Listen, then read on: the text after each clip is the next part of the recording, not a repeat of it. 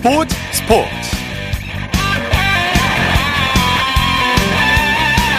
여러분 안녕하십니까? 아나운서 이창진입니다. 드디어 오늘 밤입니다. 아르헨티나와 프랑스의 카타르 월드컵 대망의 결승전이 우리 시간으로 잠시 후 자정부터 열리게 됩니다. 36년 만에 우승을 노리는 아르헨티나 그리고 월드컵 우승 2연패를 노리는 프랑스. 특히 last dance에 나선 축구의 신 메시와 두 번째 월드컵 우승을 앞둔 은바페 또 슈퍼스타의 맞대결로 전 세계 축구 팬들의 관심이 대단한데요. 아르헨티나와 프랑스 중 어느 팀이 우승컵을 거머쥐면서 월드컵 피날레를 화려하게 장식하게 될까요? 일요일 스포츠 버스 월드컵 소식으로 시작합니다. 일간 스포츠의 김지한 기자와 함께합니다. 안녕하세요. 네, 안녕하세요. 자, 잠시 후 0시부터죠. 프랑스와 아르헨티나의 결승전이 펼쳐집니다. 네, 아르헨티나와 프랑스가 잠시 후에 자정부터 이 카타르 루사일에 위치한 루사일 스타디움에서 열릴 이 국제 축구연맹 피파 카타르 월드컵 결승전에서 맞대결을 펼칩니다. 네. 아, 남미와 유럽의 이 자존심이 걸린 이 두 팀이죠. 어, 두 팀의 맞대결 경기 전부터 흥미를 모으고 있고요. 어떤 대결이 펼쳐질지 아, 정말 아주 기대가 됩니다. 네. 결승전을 전망하기 앞서서 오늘 새벽에 열린 3, 4위전 얘기부터 해보죠. 크로아티아가 모로코를 누르고 유종의 미를 거뒀죠. 네, 어, 카타르 도하의 칼리파 인터내셔널 스타디움에서 열린 어, 월드컵 3, 4위 결정전에서 크로아티아가 유종의 미를 거뒀습니다.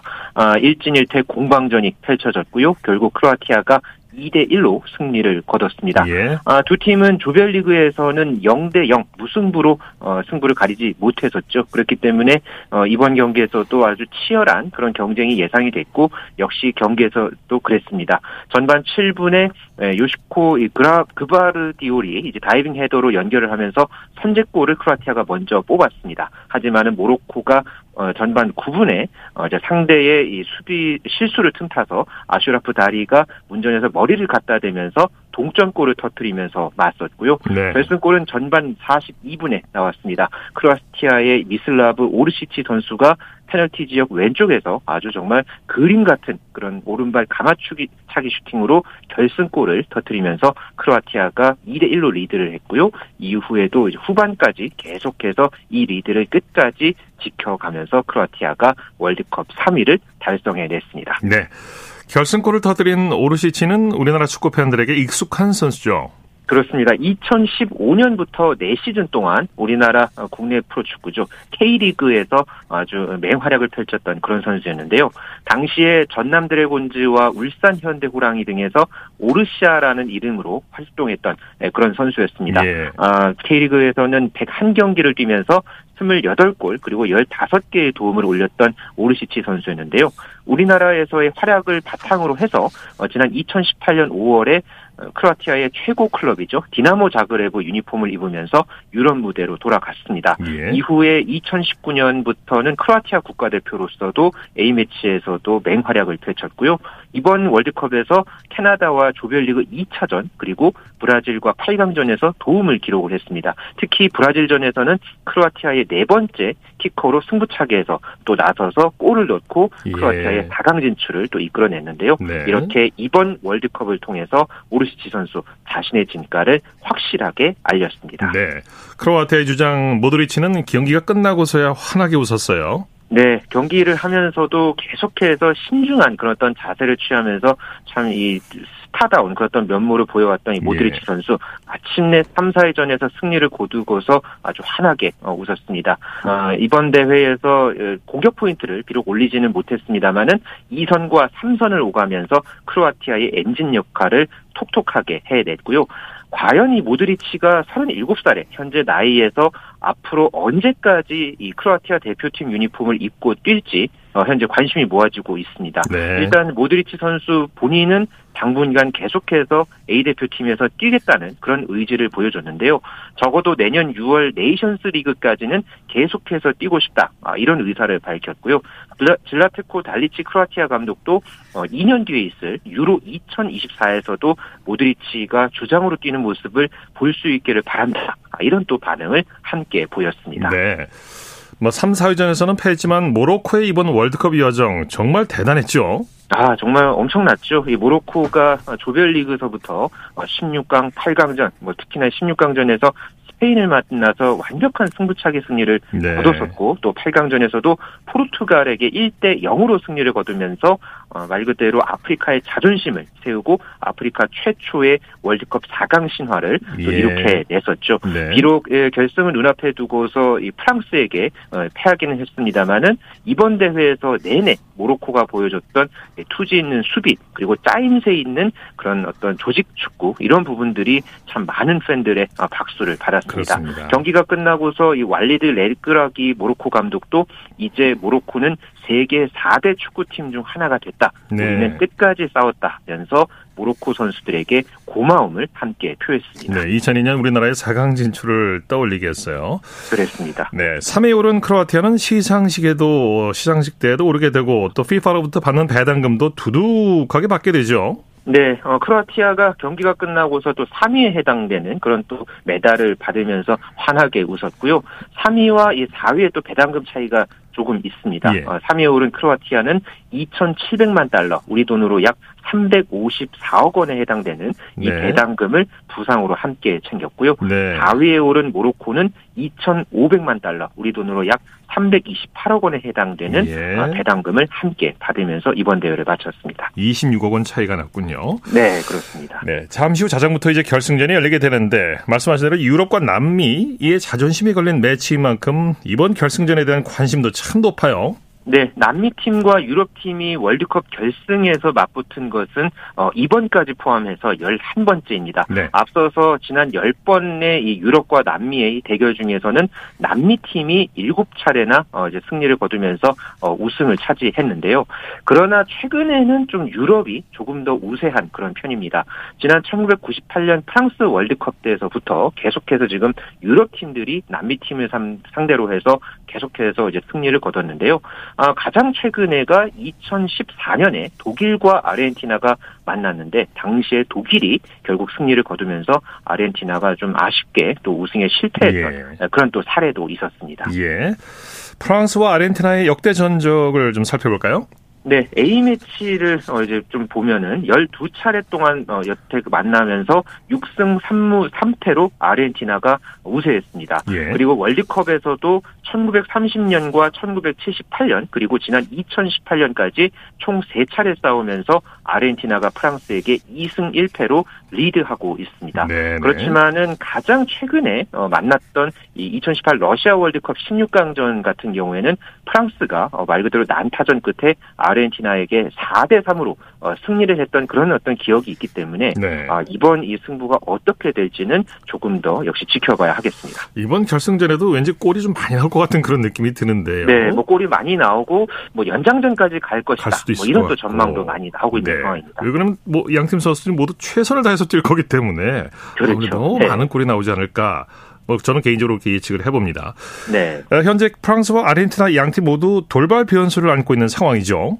네, 프랑스 같은 경우에는 선수들의 집단 감기 증세가 어, 문제를 일으켰죠. 핵심 수비수인 이 다요 우파메카노와 이 공격수 킹슬레 코마 그리고 미드필더 아드리앙 라비오에 이어서 또 이 어제 이 라파엘 바란과 이브라임 코나테가 훈련에 불참을 하면서 어, 이 선수들이 모두 이 감기 증세로 불참을 했다라는 이 프랑스 대표팀의 어, 발표가 있었는데요. 네. 현재는 이들이 모두 훈련에 복귀를 했습니다. 예. 아, 다만은 예 그렇지만은 어, 프랑스의 최전방을 든든하게 책임지고 있던 올리비에 지루 선수가 이 무릎을 다친 상태에서 현재 결승전에 결장할 가능성이 아. 현재 제기가 되고 있어서 예. 어, 마지막까지는 이 프랑스의 상황을 좀 지켜봐야 하겠고요. 아르헨티나는 4강전 이후에 이 리오넬 메시의 이 햄스트링 부상이 어, 굉장히 그 돌발 변수로 떠오른 네. 상태였죠. 다행히 메시도 어제 훈련에 어 이제 복귀를 해서 또 훈련을 소화를 했고요. 괜찮아 보이던데요. 네. 네, 네. 그렇게 됐고 또 본인의 SNS를 통해서 준비는 끝났다. 가자 아르헨티나라는 글을 함께 어, 올리면서 또 이제 마지막까지 의지를 불태우는 그런 모습을 보였습니다. 네. 자, 두 팀이 이번 월드컵에서 보여준 경기 스타일이라든지 특징이 있다면 어떤 게 있을까요? 네, 아르헨티나 같은 경우에는 작년에 코파 아메리카에서도 우승을 하면서 이 메시뿐만 아니라 다른 선수들, 뭐 훌리안 알바레스라든가 엔소 페르난데스 같은 이런 선수들까지 함께 어, 뛰면서 짜임새 있는 경기력으로 어, 이번 대회 결승까지 올랐습니다. 예. 또 프랑스 같은 경우에도 최고의 골잡이인 음바페를 필두로 해서 지루와 그리즈만 또 덴벨레 이런 선수들까지 어, 공격진이 아주 막강한 그런 어떤 모습을 보여주면서 네. 어, 지금까지 또 결승전까지 올라섰는데요. 그렇기 때문에 두 팀 모두 뭐 공격이라든가 미드필더 또 수비진까지 아주 짜임새 있는 그런 어떤 모습들을 보여왔기 때문에 네. 어, 이번 결승전 아주 팽팽한 승부가 예고되고 있습니다. 네, 대회 전에 이제 전문가들이 아르헨티나, 프랑스, 브라질이 이제 우승 후보다 이렇게 예측을 했는데 역시 이렇게 실력 있는 팀들이 결승전에 올라왔고요. 네. 어, 이번 결승전에 대한 외신 해외 전문가들의 전망은 어떻습니까? 네, 스포츠 베팅 업체들은 대부분 아주 팽팽한 승부를 예상하고 있습니다. 예. 뭐 대당률을 거의 이제 비슷하게 책정하면서 두 팀이 이제 어느 팀에게 좀 우위가 갈지 이런 부분에 대한 좀 예측이 전반적으로 어렵 다는 예. 그런 어떤 어, 분위기를 볼 수 있었고요. 또 이 통계 전문 업체인 옵타 같은 경우에도 어, 아르헨티나와 프랑스의 승리 확률을 각각 49.5%대 50.5% 그러니까 네. 예, 프랑스가 1% 차이로 근소하게 우위할, 우위를 점할 것이다. 어, 이렇게 또 예상을 하기도 했고요. 네. 또 이번 대회 내내 주목을 받았던 이제 사람이죠. 예측으로 화제를 보았던 영국 BBC 해설위원 크리스 서튼 같은 경우에는 프랑스의 손을 들어줬습니다. 네. 아, 서튼은 어, 아르헨티나에게 애정이 있지만 이번 월드컵이 시작되기 전서부터 프랑스를 지지해 왔고 프랑스가 이길 것으로 예측한다. 다만 아르헨티나가 끝까지 의지를 갖고 경기를 할 것이다. 아, 또 이렇게 이야기를 하면서 조금 어, 여지를 두는 아르헨티나를 향해서 여지를 두는 그런 어떤 반응도 함께 보였습니다. 네. 이번 경기 결과는 이제 개인 타이틀 경쟁에 마침표를 찍는 면에서도 눈길을 끄는데요. 메시와 은바페 역시 두 선수에게 눈길이 쏠리죠. 네, 그렇습니다. 현재 메시아 은바페 선수 모두 이 득점왕 그리고 대회 MVP 기억인 골든볼 어, 이 그런 개인 타이틀에 어, 상당한 지금 유력 후보로 떠오르는 상태인데요. 네. 메시는 현재까지 다섯 골에 세 개도 모두 현재 월드컵 득점과 도움 1위를 질주하고 있습니다. 예. 은바페 선수 역시 다섯 골 두 개 도움을 어, 기록을 하고 있는데요. 예. 어쨌든. 이번 경기에서 두 선수 중에 어느 선수라도 득점을 하고 그 팀이 우승을 하게 된다면은 뭐 새로운 우승, 역사죠. 예, 그렇죠. 우승 트로피와 또 득점왕뿐만 아니라 대회 MVP 격인 이 골든볼까지 함께 수상할 가능성이 더 커지기 때문에 네. 말 그대로 이 두 선수 간의 자존심 대결 아주 볼만할 것으로 기대합니다. 그래서 더 재밌는 게임이 될 것 같습니다. 네. 자, 소식 감사합니다. 네, 감사합니다. 축구 소식 일간 스포츠의 김지한 기자와 살펴봤습니다.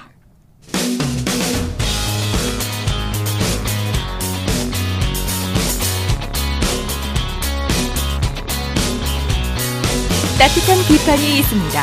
냉철한 분석이 있습니다. 스포츠 스포츠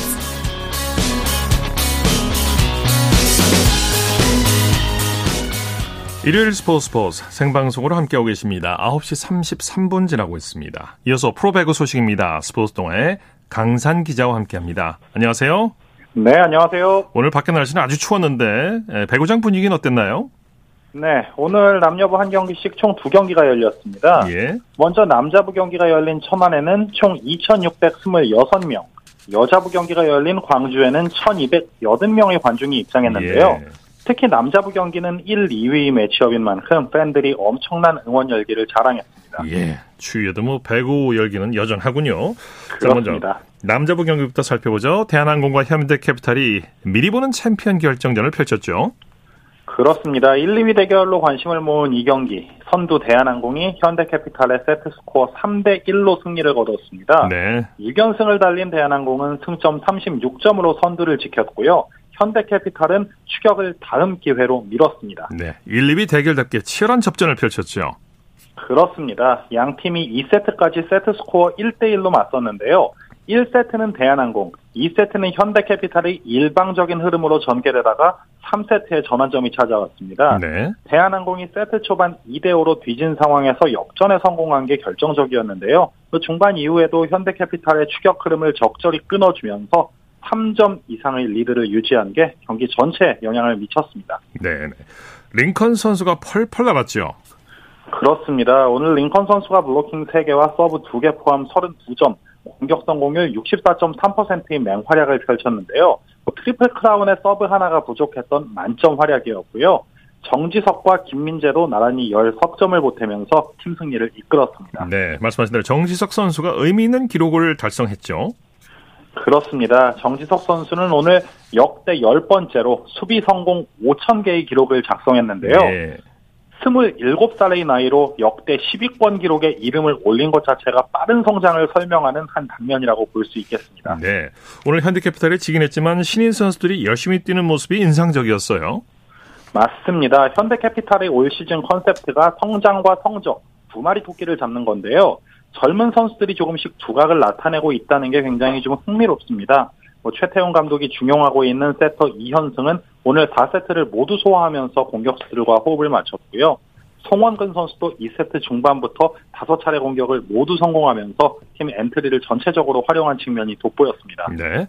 여자부 경기 살펴보죠. 선두 현대건설의 질주가 무섭네요. 네, 오늘 여자부 경기에서는 현대건설이 페퍼저축은행을 3대 0으로 꺾고 개막 후 14연승을 기록했습니다. 네. 뭐 자신들이 세운 개막 연승 신기록을 하나 더 늘렸고요.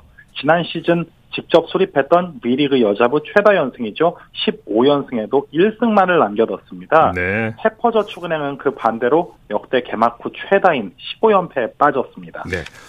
양 팀이 정말 극과 극이네요. 양효진 선수의 빈자리를 다른 선수들이 확실히 메워줬죠. 그렇습니다. 현대건설은 양효진 선수가 빠지면 블로킹의 높이가 조금 낮아질 수밖에 없는데 오늘은 야스민 선수가 서브 4개와 블로킹 2개 포함 38점, 60.4%의 공격 성공률을 기록하면서 승리를 이끌었고요. 최근에 컨디션이 좋은 나현수 선수도 7점에 62.5%의 공격 성공률로 승리에 힘을 보탰습니다. 네. 현대건설이 서브와 후위 공격에서 페퍼저축은행을 압도했어요. 네, 맞습니다. 오늘 양효진 선수의 부재로 블로킹은 5대 8로 밀렸지만 서브 9대 3, 후위 공격 11대 1의 우위를 살렸고요. 특히 현대건설은 공격 성공률이 43.9%로 29.1%에 그친 페퍼저축은행을 압도했습니다. 네. 자, 프로배구 중간 순위 살펴볼까요? 네, 중간 순위 살펴보죠. 남자부는 1위 대한항공, 그리고 2위 현대캐피탈. 이 두 팀이 승점 36점과 30점으로 이렇게 6점의 격차를 보이고 있고요. 승점 24의 OK금융그룹과 21점의 우리카드, 19점의 한국전력이 3위부터 5위까지 형성하고 있습니다. 승점 12점의 KB손해보험과 8점의 삼성화재가 6, 7위고요. 여자분은 2강 4중 1약의 체제입니다. 현대건설이 승점 38점으로 선두, 35점의 흥국생명이 2위고요. 24점의 도로공사와 19점의 기업은행, 17점의 GS칼텍스, 16점의 KGC 인삼공사가 3위부터 6위까지 형성한 가운데 승점 1점에 그친 페퍼저축은행은 최하위에 머물러 있습니다. 네, 소식 고맙습니다. 고맙습니다. 프로배구 소식 스포츠 동아의 강산 기자와 함께했고요. 이어서 프로농구 소식입니다. KBS N스포츠의 손대범 농구 해설위원과 함께합니다. 안녕하세요. 네, 안녕하세요. 오늘 프로농구 4경기가 열렸는데 경기장 분위기 어땠습니까? 네, 역시나 추운 바람이 불면 역시 농구의 계절이 왔다는 걸 알 수가 있죠. 네. 어, 밖에는 추웠지만 경기장 안에는 후끈 달아올랐고요. 또 그에 걸맞게 오늘 재밌는 경기가 많이 펼쳐졌습니다. 네. 먼저 안양으로 가보죠. SK가 천신만고 끝에 리그 1위인 KGC 인삼공사를 꺾었네요. 네, 지난 시즌 챔피언 결정전 맞상대들 간의 세 번째 경기가 열렸는데요. 네. 어, SK가 천신만고 끝에 1점 차 승리를 거두었습니다. 네, 네. 82대 81로 이겼고요. 오늘 승리로 SK는 이번 시즌 두 번째로 전 구단 상대 승리를 거둔 팀이 됐습니다. 네, 한 점 차 마지막까지 승부를 알 수 없을 정도로 치열한 접전이었어요. 그렇습니다. 79대 82로 리드를 당하던 KGC는 이 종료 직전 렌즈 아반도 선수가 3점 슛을 던지다가 자유투 3개를 얻었거든요. 네, 네. 어, 그런데 마지막 자유투 1개를 놓치면서 연장에 갈 기회를 놓쳤고요. 결국 SK가 82대 81로 어, 진땀승을 거둘 수가 있었습니다. 네, SK의 워니 선수가 팀 승리를 이끌었죠. 네, 오늘 32득점에 리바운드 12개로 더블 더블 활약을 보였고요. 예. 이 최준용 선수가 16득점에 7리바운드, 그리고 허일영 선수가 15점을 보태면서 SK의 상승세를 도왔습니다. 네. 자, 공동 3위 팀 대결로 관심을 모은 LG와 캐롯의 경기는 어떻게 됐습니까? 네, LG와 캐롯의 경기는 LG가 79대 73으로 승리를 거두며 네. 단독 3위에 올랐습니다. 네. 어, 아셈 마레이 선수와 김준일 선수가 나란히 14점씩을 올리면서 이 오랜만에 홈팬들에게 또 즐거운 승리를 안겼습니다. 네. 어떤 선수들이 팀 승리를 이끌었습니까? 네, 이 앞서 말씀드렸던 마레이와 김준일이 돋보였는데요. 어, 마레이 선수는 1쿼터에만 10점, 8리바운드로 골밑을 장악했고요. 김준일 선수는 마지막을 맡았는데요. 4쿼터에 중요한 골밑 득점과 또 쐐기를 박는 자유투로 승리에 공헌했습니다. 네. 캐롯은 부상 선수들 공백이 크게 느껴졌죠. 네, 가뜩이나 전날 고향에서 홈 경기를 치르고 내려왔기 때문에 체력적인 공백이 커 보였는데요. 예. 이 설상가상으로 이 최현민, 한호빈, 김준희, 김진유, 사이먼 같이 이네 명의 주전급 선수가 출전하지 못했거든요. 오늘 전성현 선수가 21점을 기록했지만 아무래도 도움이 부족하다 보니까 좀 힘겨운 경기가 됐습니다. 네. DB는 한국가스공사를 큰 점수차로 이겼네요. 네, 오늘 가장 놀라운 경기였죠. 어, DB가 한국가스공사와의 원정 경기에서 111대 80으로 대승을 거뒀습니다. 네네. 어, KBL에서 111점 나오는 것도 드문 일인데 네. 31점 차까지 나는 것도 흔치 않은 일이거든요. 어, 음. 이번 시즌 최다 점수차 차, 타의 아, 기록이었고요. 그렇군요. 네, 덕분에 DB는 삼성, KCC와 공동 7위가 됐습니다. 네. 두경민 선수 활약이 대단했죠. 그렇습니다. 오늘 펄펄 날았는데요.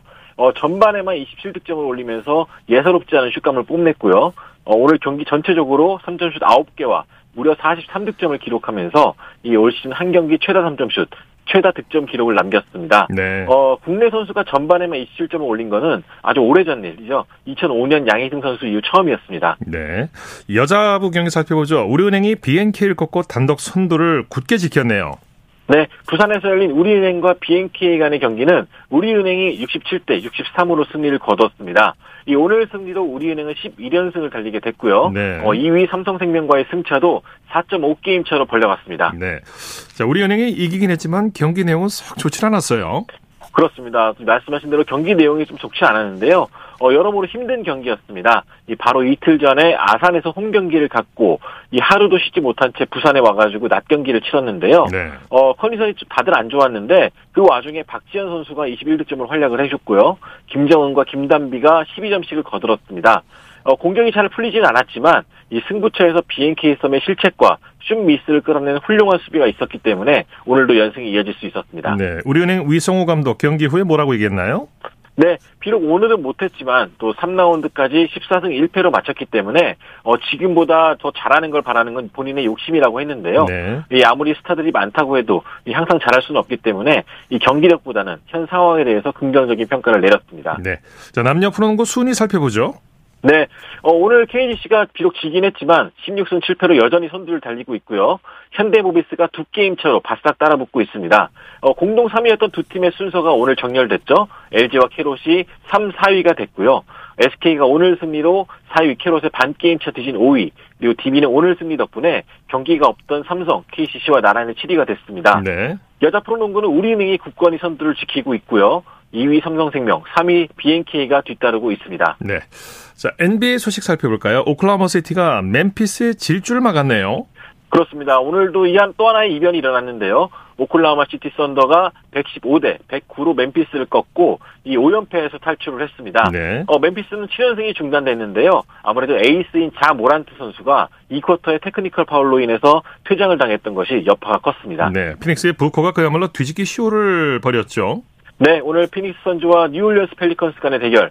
데빈 부커 선수가 오늘 58득점으로 대폭발했습니다. 네. 뭐 후반전에만 36점을 몰아쳤는데요. 덕분에 일주일 전에 있었던 두 차례 맞대결 완패를 서력할 수 있었습니다. 네. 그 밖에 다른 경기도 정리해 주시죠. 네, 어, 지난 토요일 KB스타스의 박지수 선수가 돌아왔는데요. 네. 덕분에 여자 프로농구 순위 경쟁이 주목을 받고 있습니다. 네. 어, 4위 신한은행과의 승차가 겨우 4게임 차밖에 나지 않기 때문에 어, 다음 주에 열릴 두 번의 맞대결이 상당히 기대를 모으고 있습니다. 어, 이 경기 결과가 앞으로의 순위에 영향을 줄 것 같습니다. 네. 소식 감사합니다. 고맙습니다. 프로농구 소식 KBS N스포츠의 손대범 농구 해설위원과 살펴봤습니다. 쳤다 하면 홈런이고 슛 골이고 드라마. 그것이 바로 그것이 바로 손에 잡힌 우승 트로피. 목에 걸린 그 배달. 너와 내가 하나 되는 그것이 바로 그것이 바로 그것이 바로. 꿈꾸던 스포츠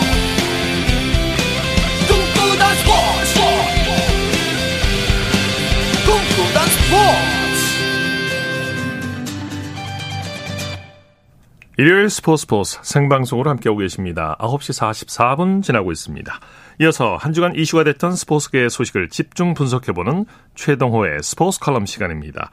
자, 빙상 간판 김민선 선수가 월드컵 세계대회 연속 우승을 차지한 데 이어서 스피드 스케이팅 남자 단거리 간판 김준호 선수가 월드컵 남자 500m에서 금메달을 땄습니다. 한국 빙상계에 겹경사가 생겼는데요. 스포츠 평론가 최동원 씨와 함께 이 소식 자세히 들여다보겠습니다. 안녕하십니까? 예, 안녕하세요. 네, 빙상에서 반가운 소식이 들어와 있네요. 예. 그 김민선 선수가 이제 말씀하신 대로 어제 이 스피드 스케이팅 월드컵 4차 대회 여자 500m에서 1위를 차지했습니다. 네. 아, 36초 96을 기록했는데요. 근데 오늘 이 김준호 선수가 이 남자 500m에서도 금메달 차지하면서 자, 우리 대표팀이 500m에서 남녀부를 모두 다 석권한 거죠. 예. 어, 이 지난 2010년 밴쿠버 동계올림픽에서 이제 모태범 이상화 선수가 남녀 500m에서 동반 금메달을 차지한 적이 있었죠. 네. 어, 이 모태범 이상화에 이어서 이 김준호, 김민선 선수가 500m에서 남녀 동반 금메달에 어, 올림픽 금메달에 기대감을 주고 있는 거죠. 네 네. 김민선 선수가 올 시즌 들면서 세계 최강의 실력을 과시하고 있죠.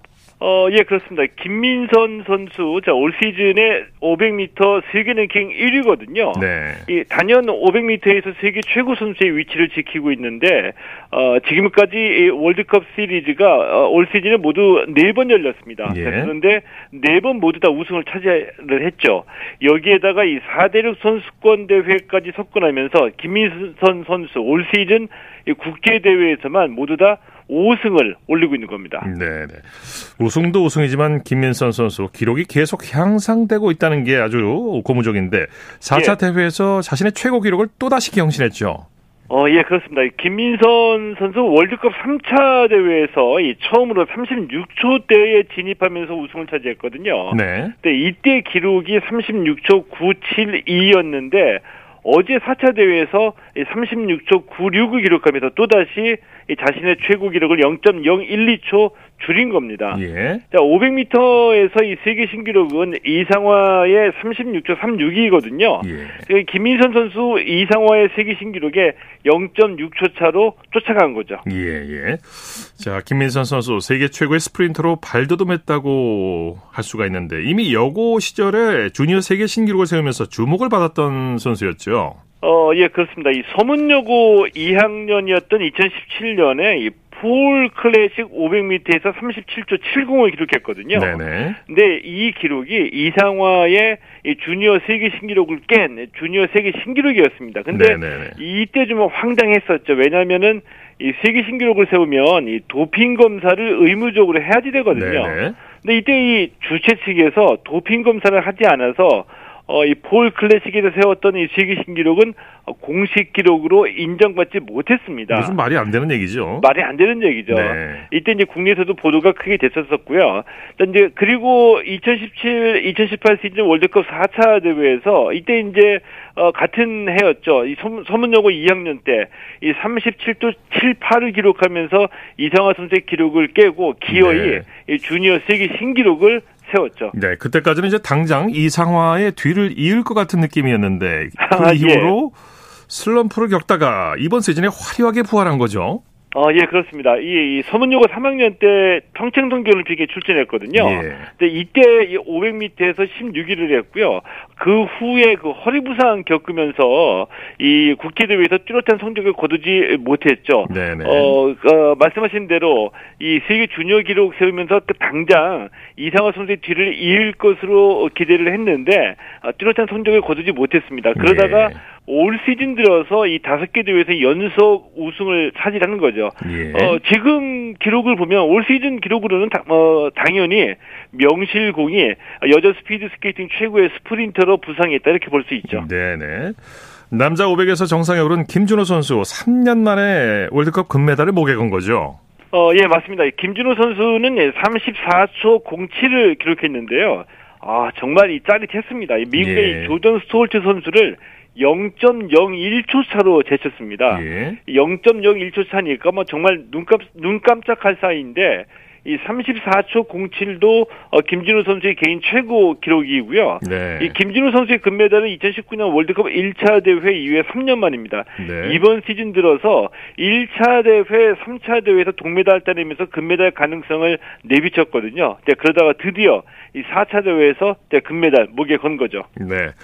500m는 이제 우리가 가장 경쟁력 있는 종목이라고 할 수가 있는데 김민선, 김준호 선수의 등장으로 해서 이 밴쿠버 올림픽 때 모태범 이승화 선수처럼 500m 동반 우승 이거 다시 한번 기대가 되네요. 어, 예, 그런 거죠. 예, 이 밴쿠버 동계올림픽 때 이제 모태범 이상화 또 피겨 김연아 선수가 등장하면서 우리도 깜짝 놀랐었잖아요. 예, 예. 이때 또이 이승훈 선수가 만 미터에서 금메달, 5천 미터에서 은메달 따내기도 했지만 뭐 중장거리는 잘 아시는 것처럼 네덜란드가 워낙 강해서 예. 우리가 이 가장 경쟁력 있는 종목이 바로 이제 500m라고 볼 수가 있겠죠. 네, 네. 어, 이 밴쿠버 대처럼 2026년 밀라노 크로티나 단페초 이 동계올림픽 500m에서 다시 한번 남녀 동반 우승을 보면 정말 좋겠습니다. 네, 기대를 해보죠. 말씀 예. 감사합니다. 예, 고맙습니다. 최동호의 스포츠 칼럼 스포츠맨과 최동호 씨였고요. 이어서 골프 소식 살펴보겠습니다. 이델리의 주미희 기자와 함께합니다. 안녕하세요. 네, 안녕하세요. 자, 국내 여자 골프 투어 KLPG 투어가 이제 2022년 마지막 대회를 치렀는데 이정민 선수가 아주 오랜만에 올해 마지막 우승의 주인공이 됐어요. 네, 오늘 베트남 빈즈엉의 트윈도브스 골프 클럽에서 열린 PLK 퍼시픽 링스 코리아 챔피언십에서 이정민 선수가 최종 합계 9언더파 207타로 역전 우승을 차지했습니다. 예. 이정민 선수는 2010년 KLPGA 투어에 데뷔해 올해로 13년 차를 맞았고요. 이 우승으로 KLPGA 정규 투어에서 역대 14번째 10승 고지를 밟은 네. 선수가 됐습니다. 두 자릿수 우승 고지에 올랐군요. 네네. 그리고 이번 대회는 또 2022년에 열렸지만 2023 시즌의 두 번째 대회였기 때문에 또 새로운 시즌을 기분 좋게 시작할 수 있게 됐습니다. 네. 네, 이정민 선수는 2016년까지 통산 8승을 기록하면서 투어 정상급 선수로 활약을 펼쳤는데 이후 슬럼프에 빠졌습니다. 그러다가 지난해 동부건설 한국토지신탁 챔피언십에서 다시 정상에 오르기까지 5년 7개월 동안을 우승 없이 보내야 했습니다. 자타가 공인하는 아이언 여왕이었는데 이 트레이드 마크였던 날카로운 아이언샷이 묻어, 무뎌지면서 부진에 빠졌던 겁니다. 예. 지난해 우- 오랜만에 우승을 거둔 뒤에 올해는 허리 부상 퍼팅 난조에 시달렸습니다. 퍼팅 순위가 111위까지 떨어져 있었는데요. 이정민 선수는 퍼팅 향상을 위해 지난달 PGA 투어 정상급 선수들을 지도하는 스티븐 스위니 퍼팅 코치가 한국에서 연 퍼팅 세미나에 참석해 강의를 듣기도 했습니다. 예. 네, 이곳에 취재를 갔다가 이정민 선수를 봤는데요. 배운 대로 퍼팅 스트로크를 연습하면서 열이 넘치는 모습으로 수강을 했는데 결국 이렇게 통산 10승이라는 열매를 맺었습니다. 예. 네, 이정민 선수도 퍼팅에 대한 연구를 많이 한 게 이렇게 좋은 결과로 나타나서 매우 기쁘다고 소감을 밝혔습니다. 네, 네. 네, 이정민 이제 선, 네, 축하합니다. 지금 뭐 베트남 호찌민이 32, 3도가 되는데 이 더위에 또 우승을 차지했군요. 네, 자. 그렇습니다. 골프 황제 타이거 우즈는 이제 아들 찰리와 함께 대회에 출전해서 화제를 모았어요. 올해로 3년 연속 참가하는데 나올 때마다 화제네요. 네, 매년 12월 미국 플로리다에서 열리는 PNC 챔피언십은 메이저 대회 우승 경력이 있는 선수가 아들, 딸, 뭐 아버지, 장인 등 가족 중 누구라도 파트너로 삼아서 출전할 수 있는 이벤트 가족 대항전입니다. 네. 총 20개의 팀이 출전해서 이틀간 경쟁을 펼치는데요. 2020년 이 대회에서는 찰리가 골프 실력을 처음 선보여서 주목받았고 지난해에는 우즈가 교통사고 10달 만에 복귀전을 치러서 큰 관심을 모았습니다. 네, 네. 올해도 다르지 않은데요. 이번에는 찰리의 장타가 개막 전부터 화제입니다. 아, 네, 앞서 우즈가 찰리의 드라이브 샷이 자신의 샷보다 더 멀리 나간다고 밝혔기 때문입니다. 예. 네, 오늘 1라운드가 열려서 찰리의 샷을 확인할 수 있었는데요. 올해로 13살인 찰리는 지난해보다 더 큰 키와 넓어진 어깨, 전체적으로 체격이 더 커진 모습으로 등장해 눈길을 끌었습니다. 예. 다만 찰리는 발목을 다쳐서 혹태한 장타보다는 부드러운 스윙을 위주로 선보였습니다. 네, 네. 그렇지만 스코어를 만들어내는 능력은 골프 황제의 아들다웠습니다. 이 대회는 같은 팀의 두 명이 각자 티샷에 더 좋은 위치에 놓인 공으로 다음 플레이를 이어가는 방식으로 예. 진행됩니다.